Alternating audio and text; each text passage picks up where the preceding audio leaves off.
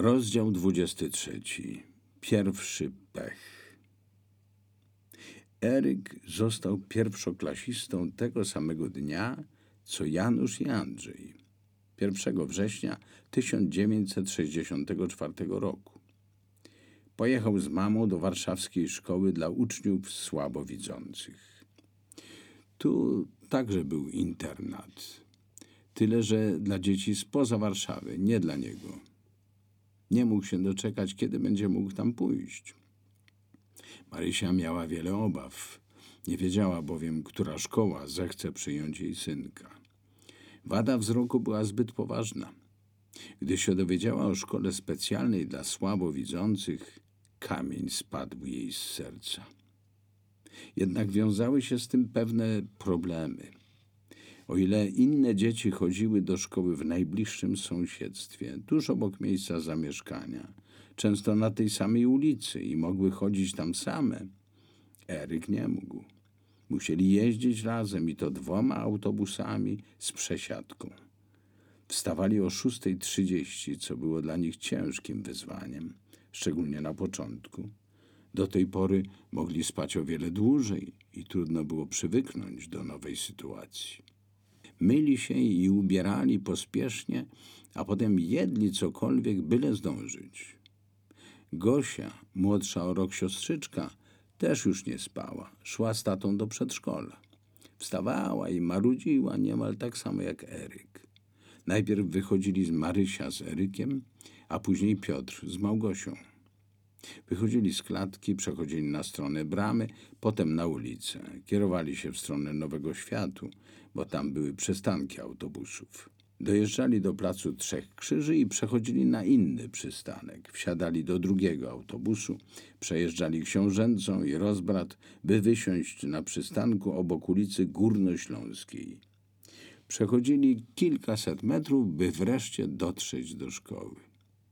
Na pierwszy rzut oka było widać, że ośrodek jest specjalny. Klasy małe, w każdej co najwyżej tuzin uczniów, a zazwyczaj jeszcze mniej. Tablice były wyjątkowo duże, a nauczyciele i uczniowie pisali dużymi literami. Uczniowskie ławki były najlepsze z możliwych, miały ruchome pulpity, można je było podwyższać i obniżać, dopasowując do wzrostu ucznia, a nawet zmieniać ich nachylenie. W tamtych czasach nie było elektronicznych powiększalników obrazu, ale niemal na każdej ławce leżały lupy optyczne. Jedne od dużej średnicy, takie z grubymi szkłami, inne małe, powiększające tylko trzykrotnie. Niektórzy uczniowie mieli dodatkowe przyrządy optyczne, na przykład przybliżające obraz tablicy. Eryk nabrał pewności siebie i był zadowolony. Mimo, że tak bardzo chciał tu trafić, zastanawiał się, czy szkoła spełni jego oczekiwania. Obawiał się, że mogą tu być chuligani, o których słyszał czasem w radiu. Mama uspokajała go, że w żadnym razie w jego klasie nikogo takiego nie będzie. Na pewno będziesz miał fajnych kolegów, z którymi będziesz się uczył i bawił. Zobaczysz, że będzie sympatycznie. Oprócz kolegów będą tam także koleżanki.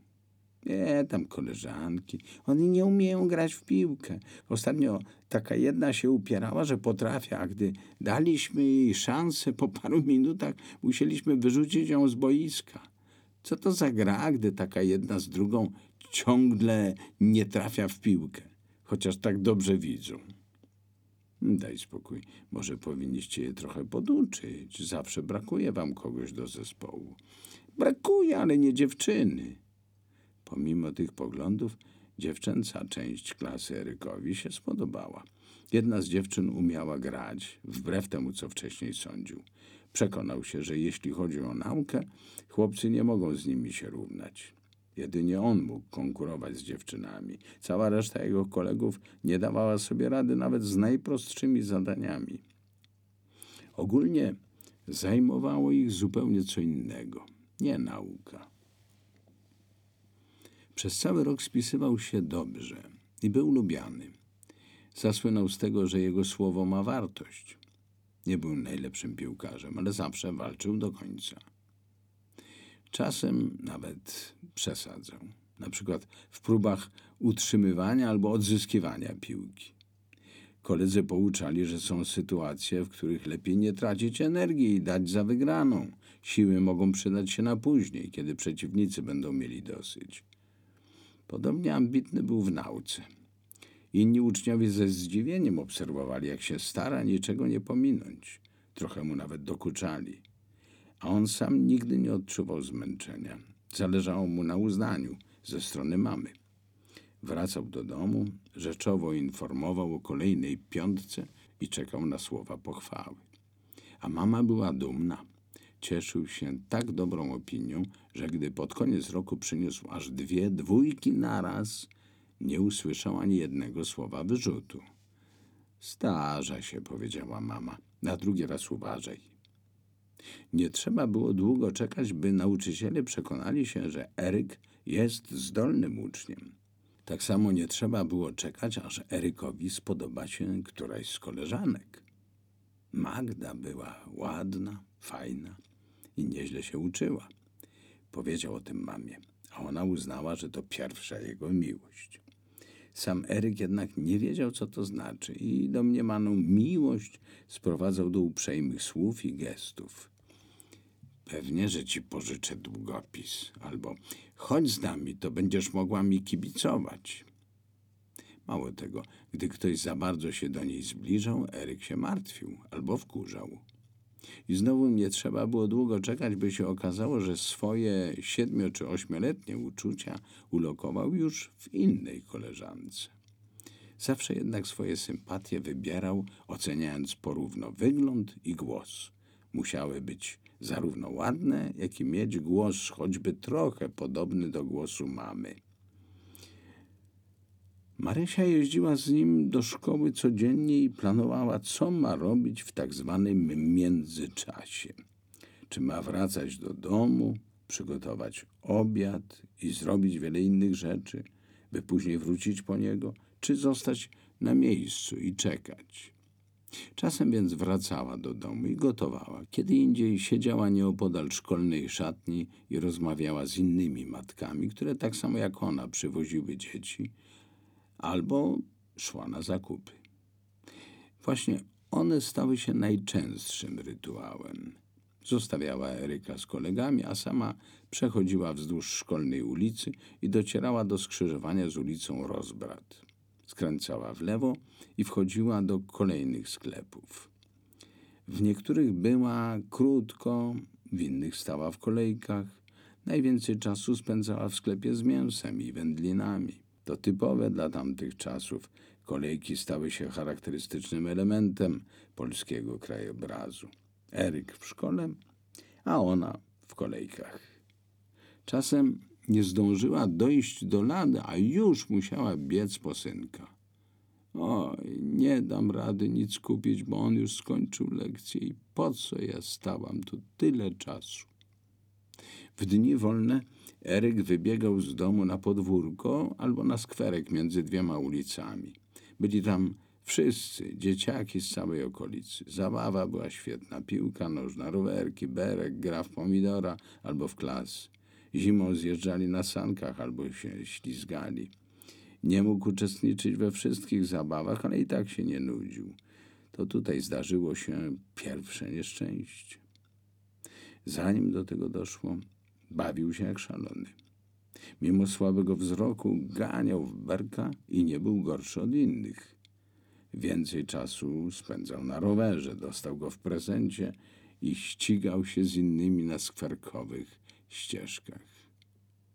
Kiedy napadało dużo śniegu, mama wyciągała z piwnicy sanki.